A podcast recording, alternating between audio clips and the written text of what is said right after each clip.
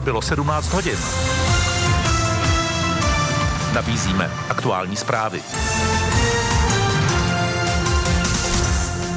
Češi si zvolili čtvrtým českým prezidentem generála ve výslužbě Petra Pavla. Přímo do štábu mu přijela pogratulovat slovenská prezidentka Zuzana Čaputová. Fotbalisti Plzně překvapivě prohráli s Hradcem Králové jedna dva.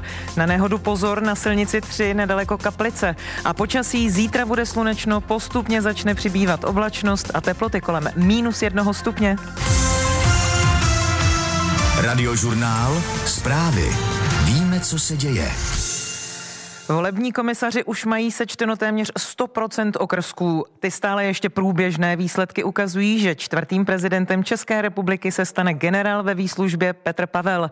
Ten končící prezident Miloš Zeman poblahopřál Pavlovi k vítězství v demokratických volbách a popřál mu, aby byl dobrým prezidentem Česka. A další povolební dění sleduje redaktorka Anna Horáčková. Už je jisté, že i ve druhém kole prezidentské volby byla rekordní účast. Svůj hlas přišlo odevzdat přes sedmdesát procent oprávněných voličů, což je nejvíc v přímé volbě hlavy státu v historii Česka.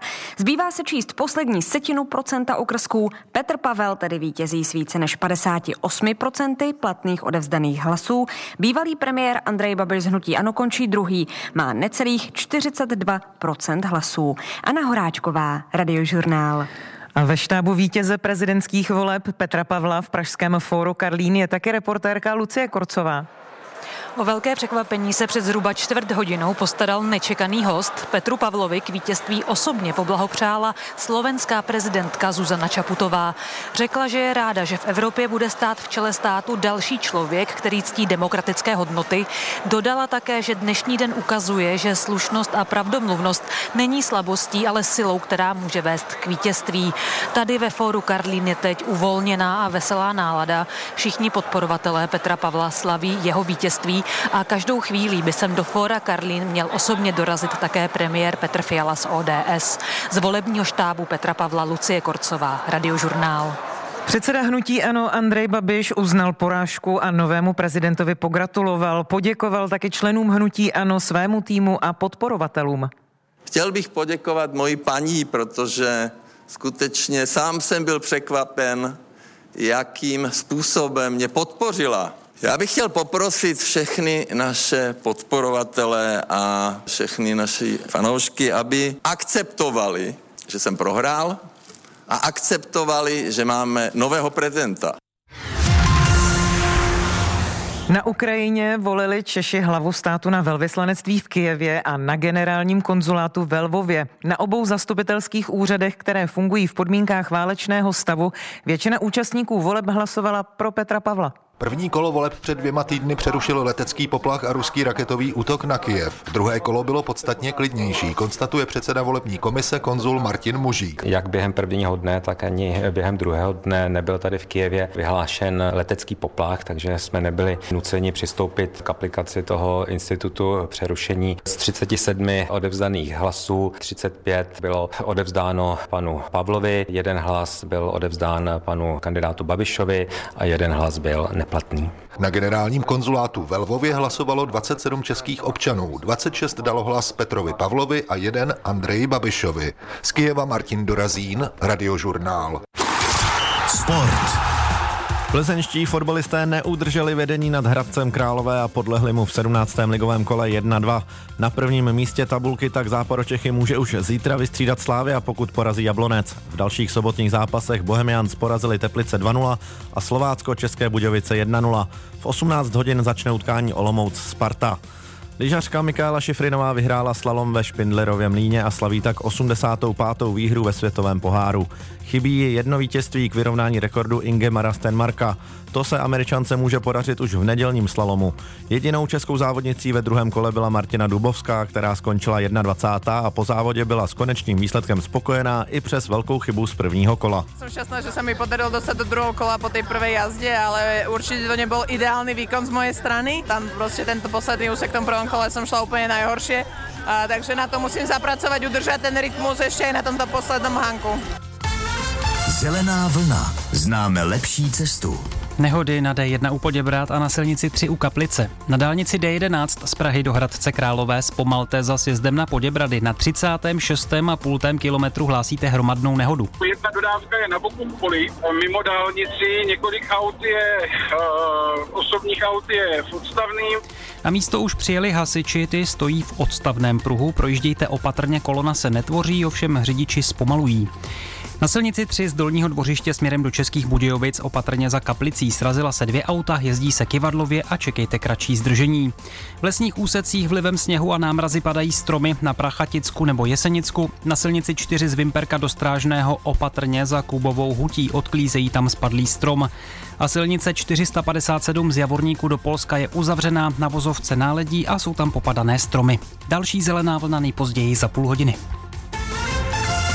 Volejte call centrum Zelené vlny osm set pět set padesát tři pět set padesát tři. Počasí.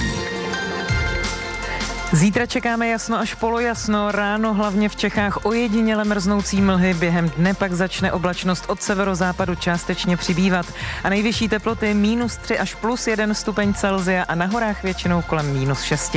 Tolik zprávy. Posloucháte povolební speciál Radiožurnálu a Českého rozhlasu Plus, moderují Jan Pokorný a Jan Bumba. Končící prezident Miloš Zeman řekl před volbami, že bývalý premiér Andrej Babiš má větší politickou zkušenost a Petr Pavel, že je vládní kandidát. Proč Andreji Babišovi nepomohla tato podpora od odcházející hlavy státu? Nejen o tom budeme mluvit. Dobrý poslech. Volby dva tisíce dvacet tři. Hosty ve studiu zůstávají ředitel společnosti P E C Research Daniel Prokop, komentátor Českého rozhlasu Petr Hartmann a Denisa Hejlová, odbornice na politický marketing z Fakulty sociálních věd Univerzity Karlovy. Teď už stále tedy probíhají ty oslavné tiskové konference, slyšíme první rozhovory, setkává se Petr Pavel se svými voliči, kteří ho nadšeně vítají, ale už se jistě začíná přemýšlet i o té praktické části, včetně třeba předávání moci po Miloši Zemanovi. Paní Hejlová, proč myslíte, že ta podpora, kterou Miloš Zeman vyslovil Andreji Babišovi, nezabrala, aspoň ne tak, že by Andrej Babiš vyhrál? Miloš Zeman má, a teď si nepamatuji z hlavy ta přesná čísla, s tím by mi mohlo určitě pomoci Dan, ale Miloš Zeman má prostě nejnižší podporu občanů České republiky, a to přesto, že je prezidentem.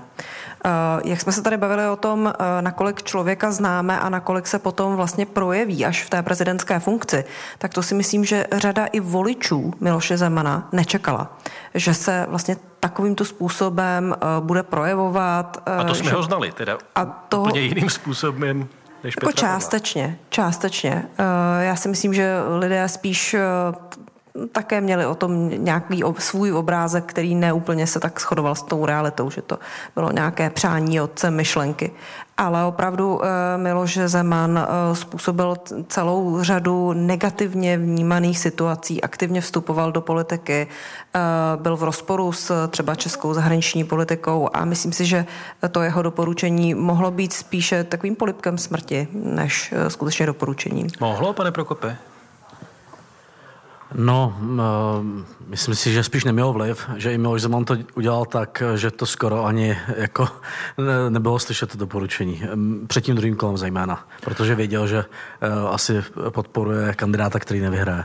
Tak i přes podporu, kterou Miloši Zemanovi měl Andrej Babiš, tak když se Miloš Zeman setkal s polským premiérem Dudou, tak tam se velmi upřímně rozesmál nad tím vtipem, který polský prezident udělal směrem k Andreji Babišovi, takže tam bylo vidět, že asi ten vztah není úplně uh, na nějaké pevné bázi. My teď na chvíli opouštíme volební studio a jsme ve spojení s místopředsedou K D U Č S L Janem Bartoškem. Dobrý den. Dobrý den vám i posluchačům. Zvoleným prezidentem je Petr Pavel. Co tomu říkáte vy jako zkušený politik? Tak na začátek mi dovolte, abych poděkoval všem voličům, ať už volili Petra Pavla nebo Andreje Babiše, protože ta volební účast je vysoká a svědčí to o tom, že lidé mají zájem o tom, co se v České republice děje. A to mě jako politika naplňuje radostí, protože je důležité, aby se lidi zajímali, jak se vyvíjí naše, naše zem. Samozřejmě já jsem Petra Pavla podporoval, takže z výsledku mám radost. A v současné době to hodnotím tak, že je potřeba zakopat příkopy, sjednotit společnost sklidnit vášně a začít společně pracovat. Co si myslíte, že bude především potřeba pro to, o čem teď hovoříte, tedy pro to zasypání příkopů a sjednocení společnosti? No, ta situace je velmi vyhrocená. Já osobně si myslím, že hodně dobra může udělat už jenom samotné vyjadřování politiků navenek. Že například se přestanou překrucovat fakta, že se přestanou urážet oponenti a že se bude diskutovat věcně. To si myslím, že bude velký přínos všech politiků bez ohledu příslušnosti jakékoliv straně nebo hnutí. Byl byste rád, kdyby se podařilo Petru Pavlovi zbavit se té nálepky, kterou mu uštědřil Andrej Babiš, že je to vládní kandidát? Tak to byla od začátku manipulativní lež ze strany Andreje Babiše. Petr Pavel byl občanským kandidátem, pokud vím, tak se sbíral přes osmdesát tisíc podpisů občanů v České republice.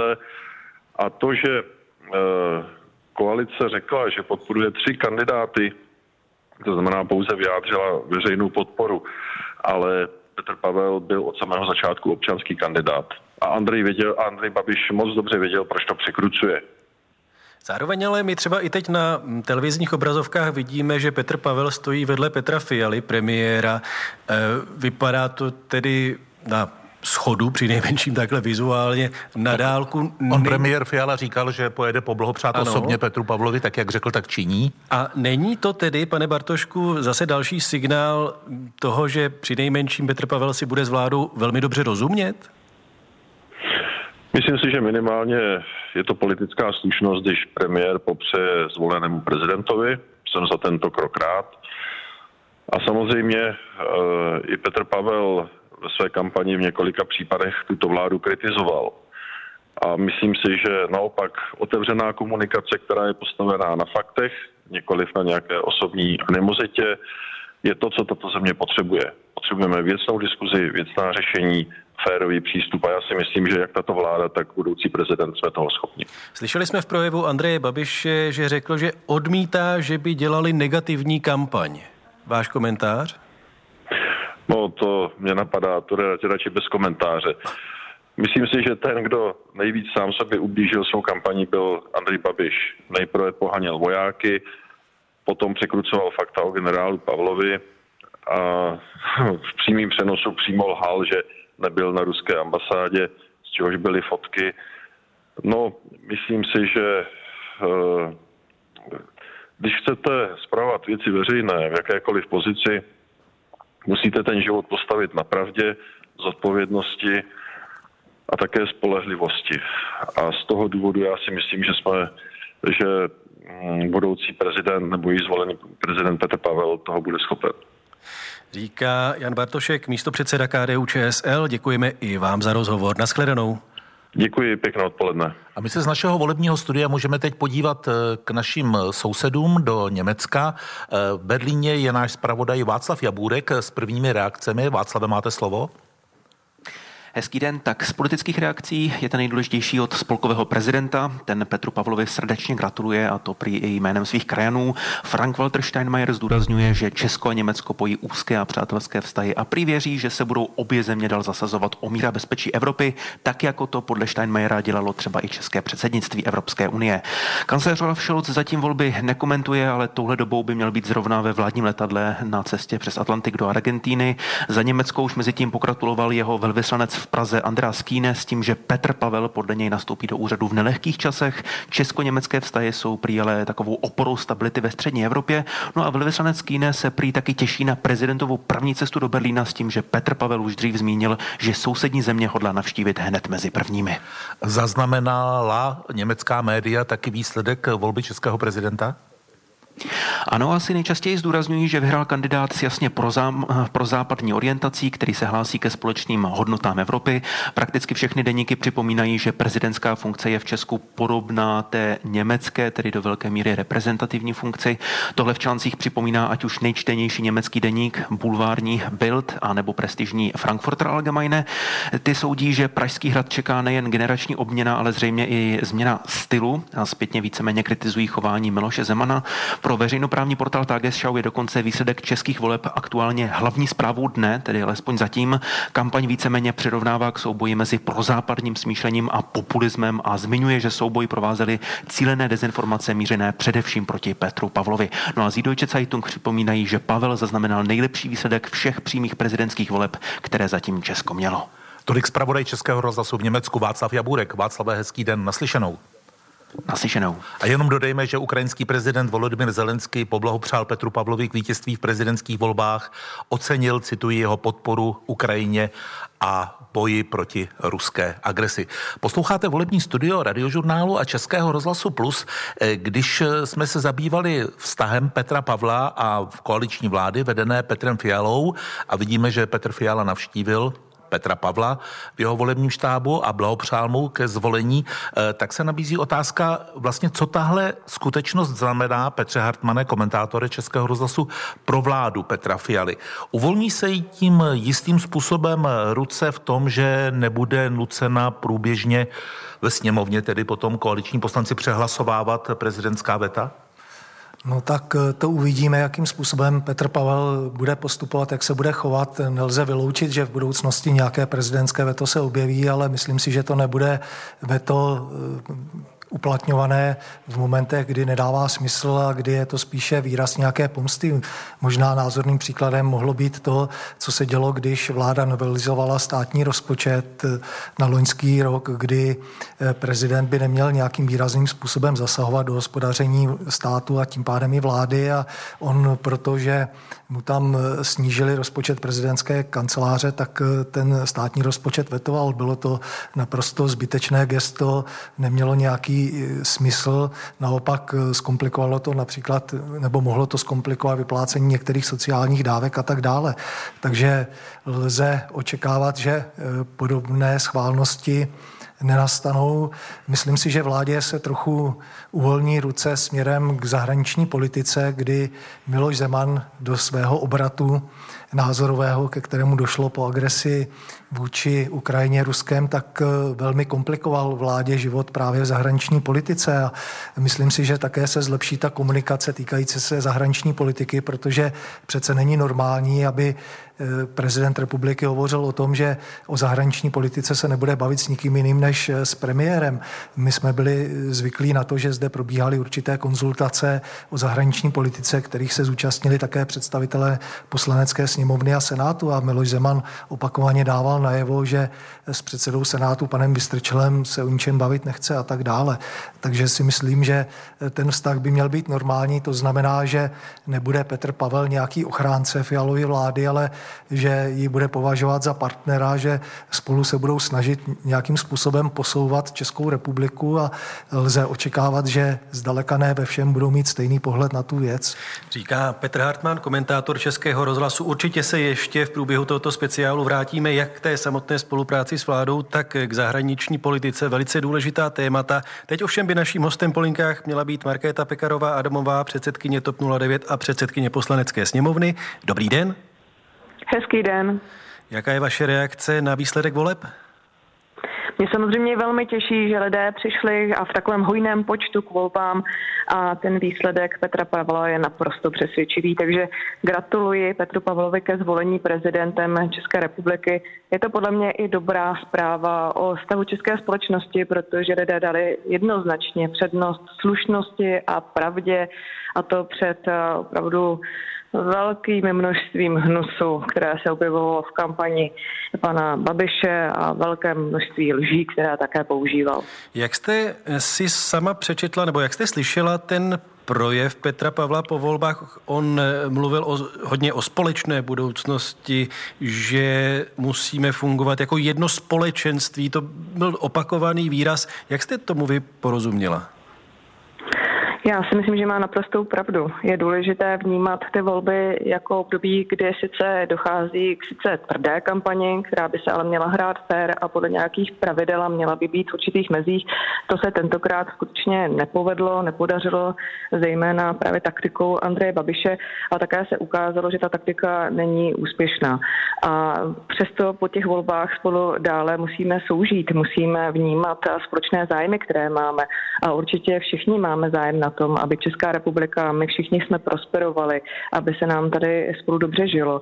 A to se nežije lidem, kteří se spolu hádají, kteří vůči sobě cítí závist, nenávist a podobné emoce. Takže jednoznačně si myslím, že pan Petr Pavel k tomu přistoupil tak, jak je na hlavu státu záhodno, tak jak by se měla vyjádřit hlava státu, a totiž, že ti, kteří jej nevolili, tak nejsou poražení, že to není tak, že bychom dnes tady měli nějaký obrovský příkop, který máme prohubovat, ale naopak jsme jedna společnost, občané jedné země a máme se snažit spolu vycházet, i když to někdy není jednoduché a samozřejmě to neznamená, že na všechno musíme mít stejný názor. No a jakým způsobem, pokud tedy s tou myšlenkou, s tou tezí souhlasíte, jakým způsobem byste třeba sama chtěla přispět k tomu, aby se ti voliči Hnutí ANO nebo voliči Andreje Babiše teď necítili jako poražení, aby neměli pocit, že ten zbytek společnosti se jim vysmívá, že na ně nebere ohledy?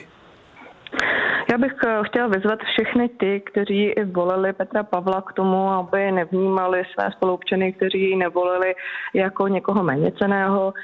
Ostatně, když koalice Spolu vyhrála volby do poslanecké sněmovny, tak jsme jako představitelé té koalice, včetně mě, tedy říkali, že jsme tady pro všechny občany, že si uvědomujeme míru zodpovědnosti, kterou na sobě máme, a že se snažíme dělat všechno proto, aby právě všichni občané v České republice se cítili dobře, aby se tady cítili i zapojení, aby nikdo nebyl na okraji.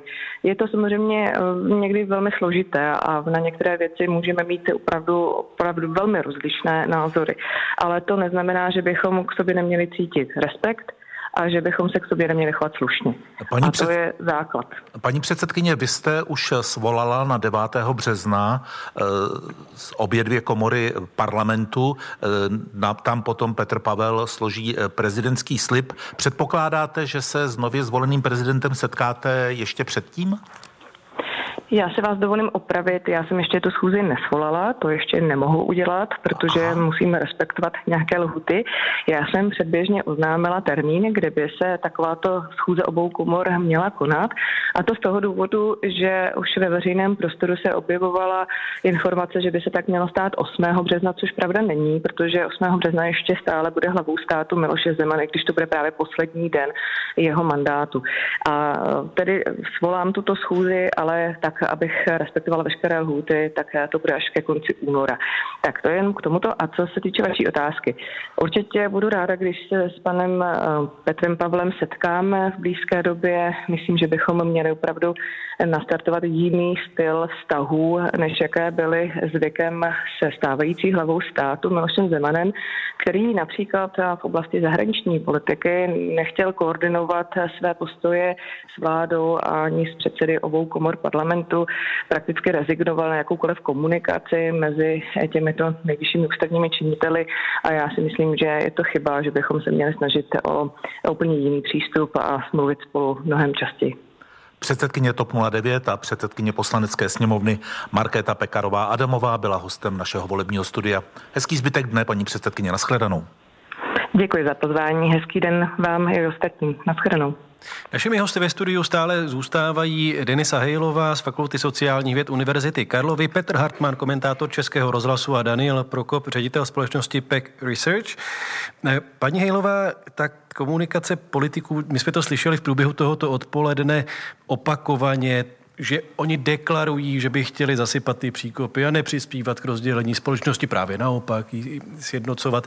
Proč se jim to tak strašně nedaří?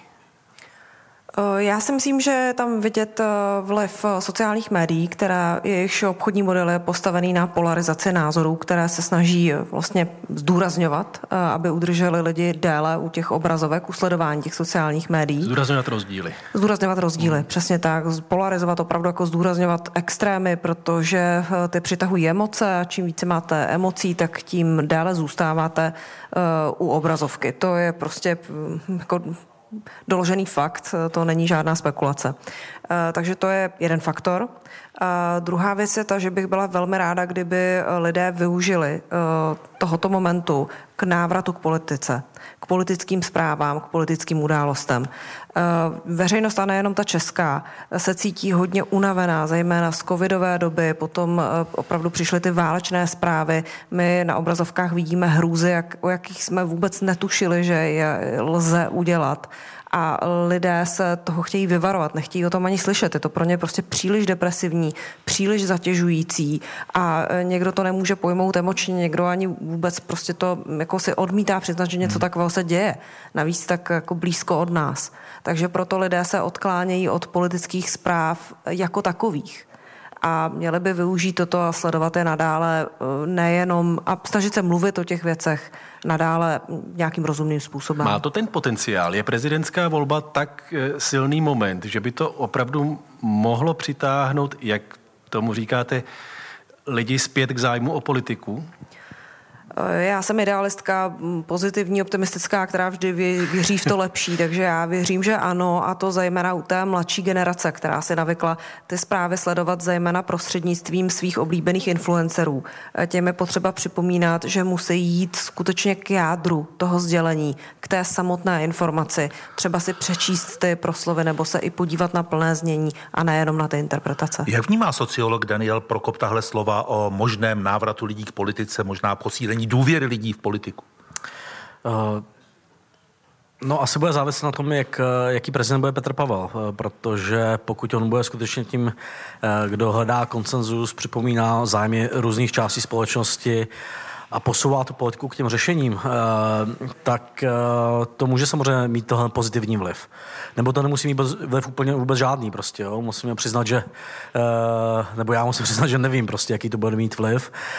Každopádně se ukazuje, že asi není náhoda, že v těch větších volbách posledních třech od roku dva tisíce osmnáct je vysoká účast, že opravdu jako ty strany našly třeba nástroje, jak mobilizovat mladší voliče, mobilizovat voliče v těch chudších oblastech, takže je dost možné, že budeme, že se dostaneme z voleb, které měly relativně omezenou účast od roku zhruba dva tisíce dva do nějakého roku dva tisíce třináct, do nějaké nové fáze, kdy ty účasti kolem šedesát pět až sedmdesát procent nebudou výjimečné, že se jako trochu něco změnilo. No a není ale náhodou právě tahle zvýšená volební účast i díky tomu, že někteří politici dokážou otevírat témata, která jsou pak kritizována jako populistická, ne, nepřilákají nakonec populisté k volbám více lidí? Tak samozřejmě. Výzkumy ukazují, že ti lidé, kteří se těch voleb neúčastní, tak jejich míra důvěry, i těch třicet procent, kteří nebyli třeba letos, tak jejich míra důvěry v politiku je ještě výrazně nižší. Jo? Takže, takže kdyby se účastnili, tak by ty volby dopadly možná ještě jinak, ale tam je dvacet pět procent lidí, kteří nechodí k žádným volbám. Takže, Daniel, to... promiňte, a jsou to pořád titíž, anebo se v čase mění a podle typu voleb mění?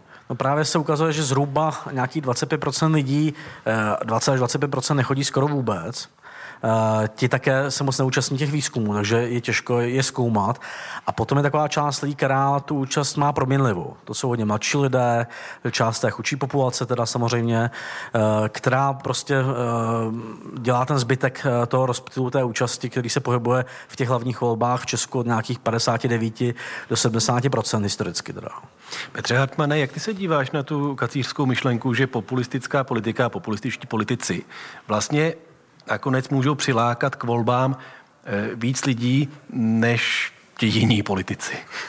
No, tak já si myslím, že důležité je, že ti lidé pak vnímají, že si myslí, že pro ně je důležité, aby k těm volbám šli. A jedno, jestli to jsou normální politici v úzovkách nebo populističtí, protože lidé, pokud nemají pocit, že ty volby z jejich pohledu mají nějaký smysl, že je důležité k ním přijít, tak zkrátka k těm volbám nejdou, protože si říkají, že stejně je to jedno, že to nemá žádný smysl. A pokud je někdo přesvědčí, ať už v dobrém nebo ve zlém, protože skutečně možná se Andrej Babišovi tou jeho mobilizací podařilo také výrazně zmobilizovat své odpůrce, tak pak těm volbám přijdou a pak můžeme sledovat ta rekordní čísla. No a v dvacátém prvním století by možná k tomu, aby lidé více chodili k volbám, přispělo to, že nebudeme muset spoléhat na to, jaké bude počasí, kdo pojede na hory nebo ne, ale že bychom volili elektronicky, což v dvacátém prvním století by se zdálo, že by to mohla být samozřejmost.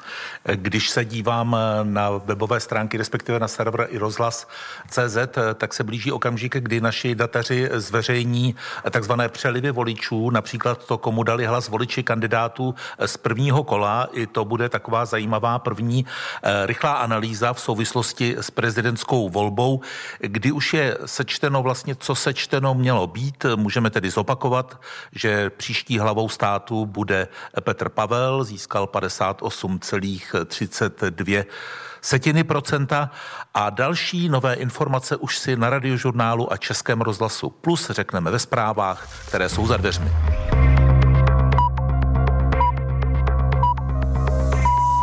sedmnáct hodin a třicet minut. Zprávy a Jana Gulda. Volební komisaři sečetli všechny odevzdané hlasy a vítězem historicky třetí přímé volby prezidenta v Česku je generál ve výslužbě Petr Pavel. K vítězství mu už popřál stávající prezident Miloš Zeman i další čeští politici. Ale nejenom ti, o dalších gratulantech teď je redaktorka Anna Horáčková. Petru Pavlovi už poblahopřál ukrajinský prezident Volodymyr Zelenský. V příspěvku na Twitteru ocenil Pavlovu podporu Ukrajině a boji proti ruské agresi. Dodal, že se těší na osobní spolupráci. Dokonce osobně přijel příštímu českému prezidentovi gratulovat slovenská prezidentka Zuzana Čaputová. Dorazila přímo do jeho volebního štábu v Praze. Anna Horáčková, Radiožurnál. Petru Pavlovi ke zvolení českým prezidentem gratulují taky ambasády různých zemí. Svá blahopřání na sociálních sítích zveřejnila například velvyslanectví Spojených států, Británie nebo Litvy. Ve svých příspěvcích uvádějí, že se těší na posilování bilaterálních vztahů i bezpečnostní spolupráce. Americká ambasáda zdůraznila přátelský, partnerský a spojenecký vztah Česka a Spojených států. Britové doufají v pokračování společné podpory Ukrajiny a litevská ambasáda se těší na posílení bezpečnosti a integrace na evropském kontinentu. Nově zvolený prezide- prezident Petr Pavel složí prezidentský slib na Pražském hradě devátého března. Slib složí ve Vladislavském sále do rukou předsedy Senátu Miloše Vystrčila z Ó D S. Ve funkci tak nahradí dosavadního prezidenta Miloše Zemana, kterému končí funkční období osmého března. A letošní účast ve volbě prezidenta je historicky nejvyšší. Rekordní byla už v prvním kole před dvěma týdny, kdy přesáhla šedesát osm celá dvě procenta. Teď ve druhém bude ještě zhruba o dva procentní body vyšší. Sport. Plzeňští fotbalisti, kteří po podzimu vedli ligu o dva body před Slavií, zaváhali na úvod jarní části a podlehli Hradci Králové jedna dva. Bohemians porazili Teplice dva nula a Slovácko přehrálo České Budějovice jedna nula. V osmnáct hodin začne utkání Olomouc Sparta, o kterém na Radiožurnálu uslyšíte v živých vstupech a přímý přenos odvysílá Radiožurnál Sport. Zelená vlna. Známe lepší cestu. Nehody na D jedenáct u Poděbrad a na silnici tři u Kaplice. Na dálnici D jedenáct z Prahy do Hradce Králové zpomalte za sjezdem na Poděbrady. Na třicátém šestém kilometru je po nehodě blokovaný odstavný pruh. Je tam několik havarovaných vozidel, včetně dodávky mimo dálnici. Místo je označené, kolem se pohybují lidé. Kolona se netvoří. Na silnici tři z Dolního Dvořiště do Českých Budějovic za Kaplicí vyšetřují střet dvou vozidel. Jezdí se kyvadlově, čekejte kratší kolony z obou směrů. V jižních Čechách a na Jesenicku padají stromy vlivem sněhu a námrazy. Na Českokrumlovsku na silnici sto padesát sedm z Českého Krumlova do Kaplice za Mirkovicemi spadl strom. Počítejte s omezeným průjezdem. Na silnici šestnáct z Trutnova do Mladé Boleslavy opatrně na obchvatu Jičína. U sjezdu do města se srazila dvě auta, průjezd je omezený, projíždí se pomaleji. A na silnici jedenáct ze Slovenska do Třince zpozorněte za sjezdem na Jablunkov. Stojí tam auto kvůli defektu, může se vybočovat. Další zelená vlna nejpozději za půl hodiny. Volejte call centrum zelené vlny osm set pět set padesát tři pět set padesát tři. Počasí. Zítra čekáme jasno až polojasno, ráno hlavně v Čechách ojediněle mrznoucí mlhy, během dne pak začne oblačnost od severozápadu částečně přibývat a nejvyšší teploty minus tři až plus jeden stupeň Celsia a na horách většinou kolem minus šest. Tolik zprávy. Posloucháte povolební speciál Radiožurnálu a Českého rozhlasu Plus, moderují Jan Pokorný a Jan Bumba.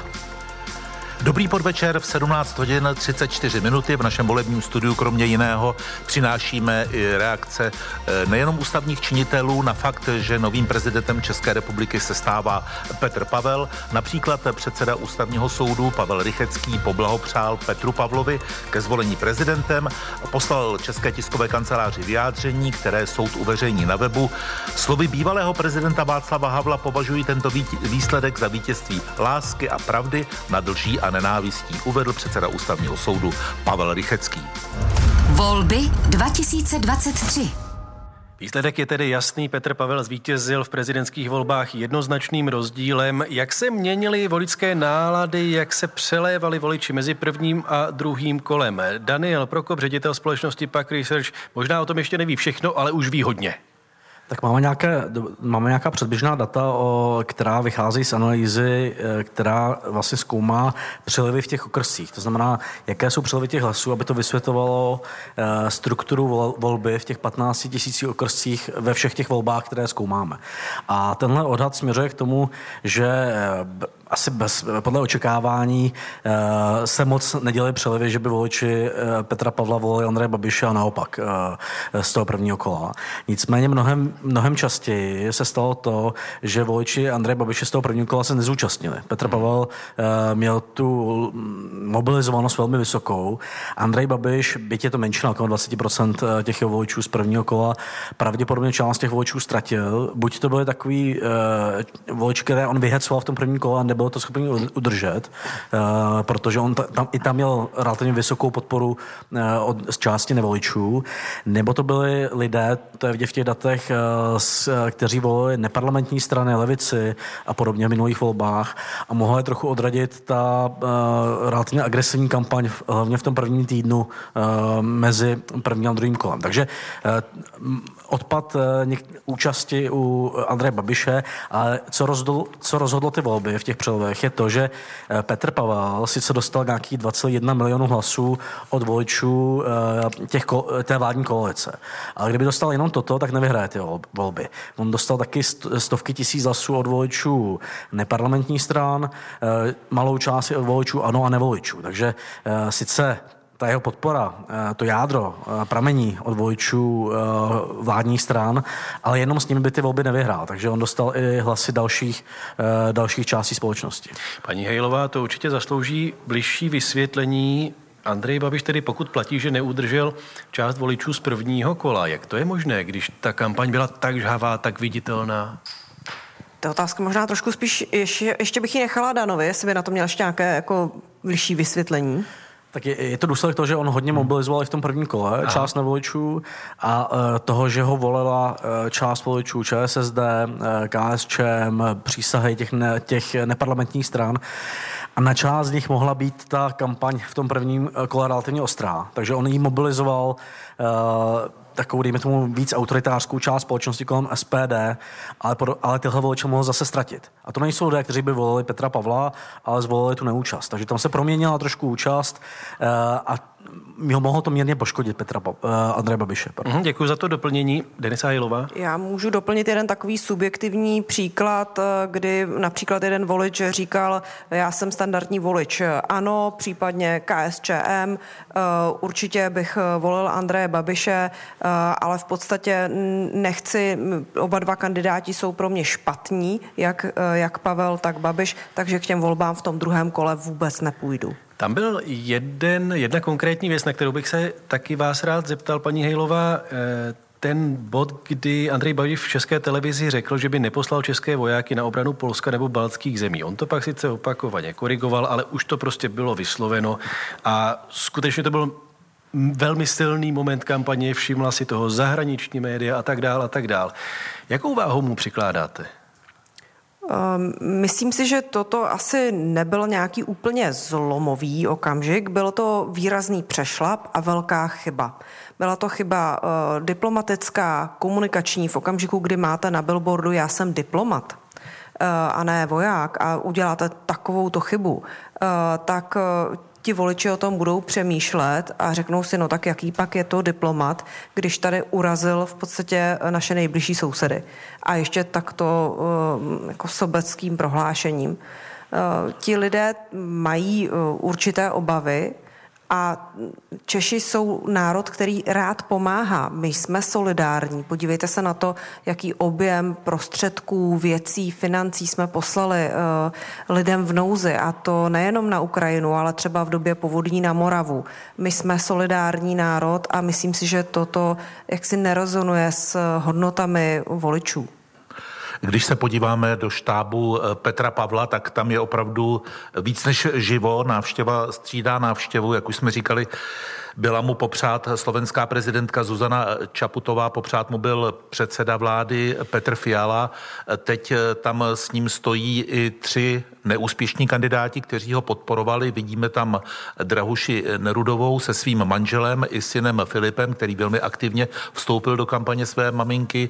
Je tam senátor Marek Hilšer, už tradičně se svou manželkou a v náručí má svoje dítě. Vidíme tam i senátora Pavla Fischera. Kdybychom se vrátili zejména k Danuši Nerudové, Petře Hartmane, projevila ona pro tebe zajímavý politický talent?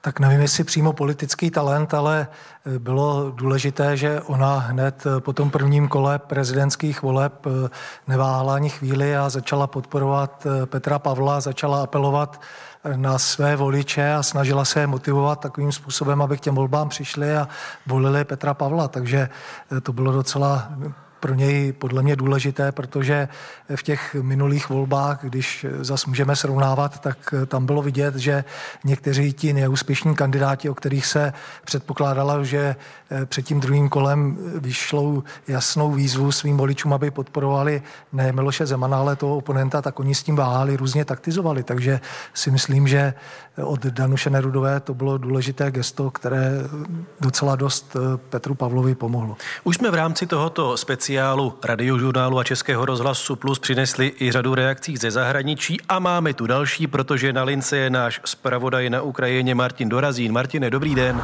Dobrý den z Kyjeva. Takže, co se dá říci o českých prezidentských volbách z Kyjeva? Z Kyjeva, z pohledu z Kyjeva. Takže řeknu dobrou zprávu, okamžitě to tady zaregistrovali, ten výsledek prezidentské volby v Česku a prezident Volodymyr Zelenský už blahopřál vítězi, tedy Petru Pavlovi, k tomu, že se stane příštím českým prezidentem.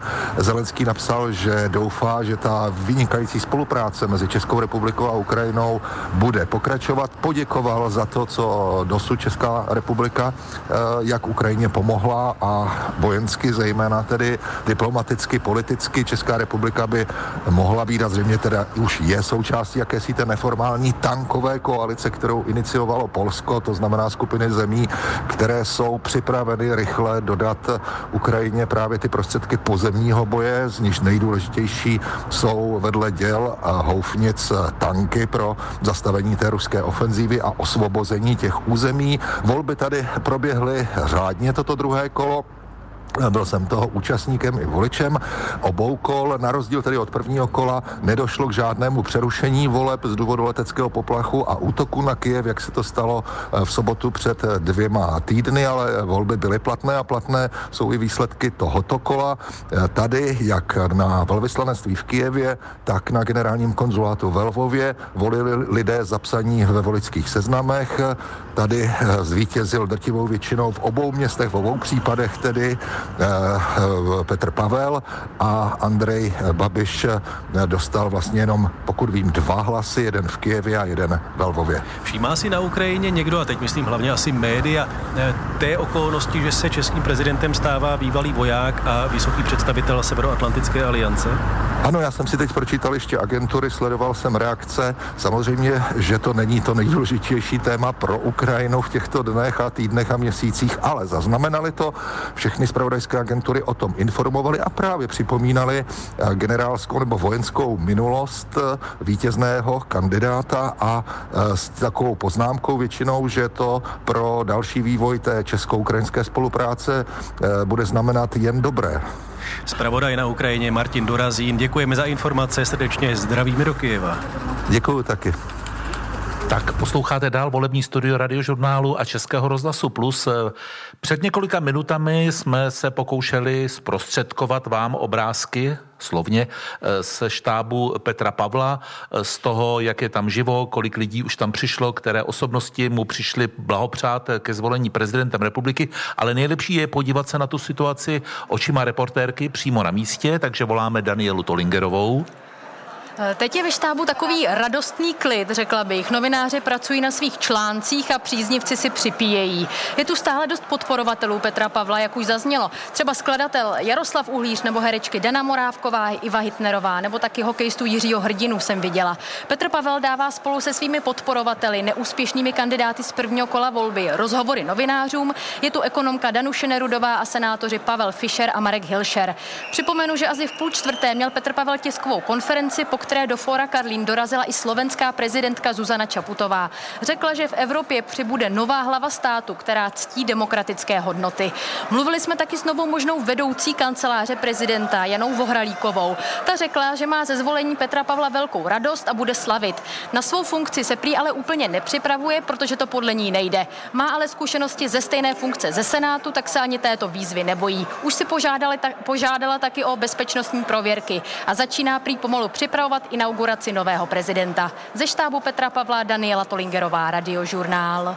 Když Daniela mluvila o tom, které známé osobnosti jsou ve štábu Petra Pavla, když jsme se dívali, které osobnosti, zejména z toho uměleckého prostředí Petra Pavla, podporovali, tak se zeptám paní docentky Hejlové z marketingového hlediska, nebo tedy z hlediska politického marketingu, jakou sílu má takováhle podpora, jak to působí na občany, co to může přinést tomu, kterému kandidátovi? Podpora politických kandidátů ze strany veřejně známých osobností, ať jsou to celebrity, umělci nebo jakékoliv známé osobnosti, samozřejmě také politici, sportovci a další, tak je zásadní. Ale někdy může být paradoxně třeba i kontraproduktivní, hmm. takže vy ty lidi musíte vybírat opravdu velmi opatrně. Já sama jsem byla překvapená, když jsem viděla někdy výběr těch osobností v týmu Petra Pavla, tak můj osobní odhad byl, že to je s prominutím až příliš pravdoláskařské. A jestli i tyto osobnosti opravdu zapůsobí třeba na venkově, kde se nemusí setkávat s takovou výší podpory nebo s takovými hmm. sympatiemi. Myslíte si, že tam funguje ta linka, že když je nějaká televizní debata, v první řadě vedle manželky Petra Pavla sedí známá herečka Eva Holubová, která samozřejmě projevuje své emoce směrem ke svému oblíbenému kandidátovi, že ta linka, hele, tak Eva Holubová toho Pavla podporuje, tak ho budeme podporovat taky, protože tu Holubovou máme rádi, funguje? No, pokud jí mají lidé dostatečně rádi, pak funguje. A pokud to není osobnost příliš polarizační. Hmm, děkuju. Když se vrátím k tomu, co už jsme krátce tady nakousli, ale neměli jsme příležitost to ještě probrat úplně do detailu. Petře Hartmane, jak bude vypadat teď přebírání úřadu po Miloši Zemanovi? Tak přejme si, aby probíhalo hladce v tom slova smyslu, že tam nedojde k nějakým naschválům a e, ostatně o tom, že určitý naschvál Miloš Zeman připravoval, tak e, o tom svědčilo to, že začal veřejně hovořit o případném jmenování nového předsedy ústavního soudu, hmm.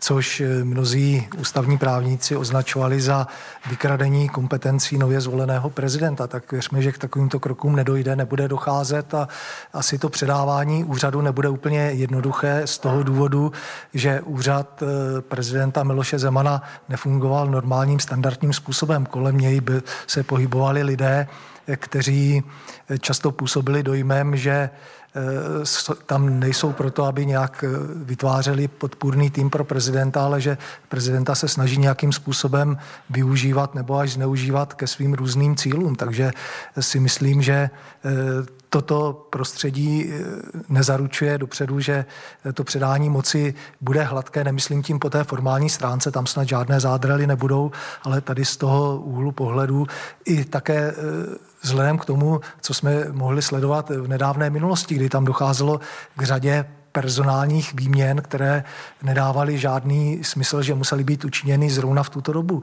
že lidé byli propouštěni bez řádného zdůvodnění, aby bylo úplně zřejmé, proč musí tu funkci opustit, a byli tam jmenováni jiní lidé, což může stavět to no, toho nového prezidenta a jeho tým do trošku komplikované situace, že nebude mít, dá se říct, si čistý stůl úplně. Dané, i v návaznosti na to, o čem už jste taky krátce mluvil, je ve společnosti poptávka po nějakém zásadním a ostrém odstřižení od éry Miloše Zemana? Takhle, já bych řekl, že Miloš Zeman, byť se zdá, že symbolizuje jednu věc, tak taky nesymbolizuje pro ty voliče jednu věc. Jo? Takže myslím si, že od té éry jako nejasných vztahů na hradě, kde neví, jsou tam lidé bez prověrky, nevíte, co dělají, prostě k čemu mají přístup, k jakým informacím, k takové té hrubosti v politice a dalších věcí, tak potom poptávka určitě je. Na druhou stranu Miloš Zeman pro řadu lidí symbolizuje člověka, který se relativně dobře vyzná v té agendě vládní, je schopen prostě komentovat, je schopen se tam nějak angažovat, byť můžeme hodnotit, jakým směrem, jestli ke správnému nebo horšímu. Dokud mu sloužilo zdraví, tak jezdil do těch chudých regionů nebo chudších regionů. Takže on taky jako nesymbolizuje jenom jednu věc. A podle mě i v souladu s tím, co říkal Petr Pavel v tom sdělení, měli bychom si z těch politiků, které třeba kritizujeme, podle mě brát to lepší a navazovat i na to lepší u těch politiků, které třeba můžeme ne- celkově hodnotit negativně, nebo většina společnosti je hodnotí už negativně. Takže taky prostě mají lepší stránky, na které se dá navazovat. Tak takhle bych na to odpověděl. Určitě se bude za chvilku hodně bilancovat ta éra Miloše Zemana. Někteří to dělají už teď, třeba synolog Martin Hála napsal v komentáři na aktuálně tečka cé zet, že prezident Zeman byl vysloveně neúspěšný v prosazování své politiky, třeba jeho snaha přiblížit se k Číně skončila naprostým fiaskem. Co, Petře Hartmane, bude muset nový prezident Petr Pavel dělat jinak, aby byl úspěšnější?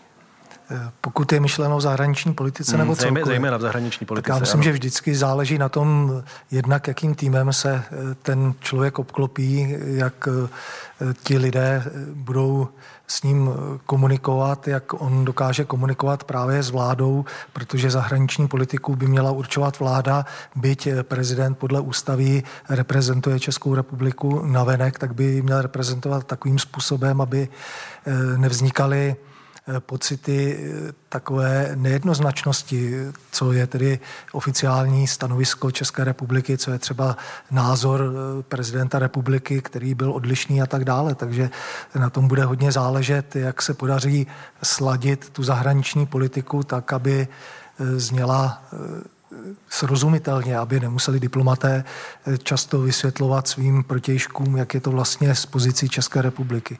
Když se ještě vrátíme k té prezidentské kampani, zejména před druhým kolem prezidentské volby, tak kromě těch prvků, které už jsme tady popisovali, tak u Andreje Babiše byl ještě jeden prvek. On se chlubil tím, na koho všeho má telefon, svými známostmi ze zahraničními předními politiky. Navštívil před prezidentskou volbou francouzského prezidenta Emmanuela Macrona. Říkal, že je přítelem tureckého prezidenta, pak mluvil v našem, našem duelu o tom, že by rád odjel do Vietnamu, protože tam ještě nebyl, a vietnamský prezident, který má teď docela problémy kolem korupce, tak že je taky jeho přítel. Jak, jak tahle sdělení můžou být marketingově silná? Ona určitě potvrzují tu uh, image uh, Andreje Babiše, jako já každého znám, na každého mám číslo, každý se se mnou bude chtít bavit, a to už potvrzuje nějakou moji symbolickou moc. Ale my jsme viděli, že to ne vždycky tak platí, že to, že máte na někoho číslo nebo že se s někým sejdete, opravdu jako neznamená to, že s ním dospějete k nějaké dohodě. A myslím si, že tak to asi vnímali i voliči. Paní Hejlová, vy samozřejmě, jak už jste i zdůrazňovala v tomto speciálu, nepracujete pro žádný tým.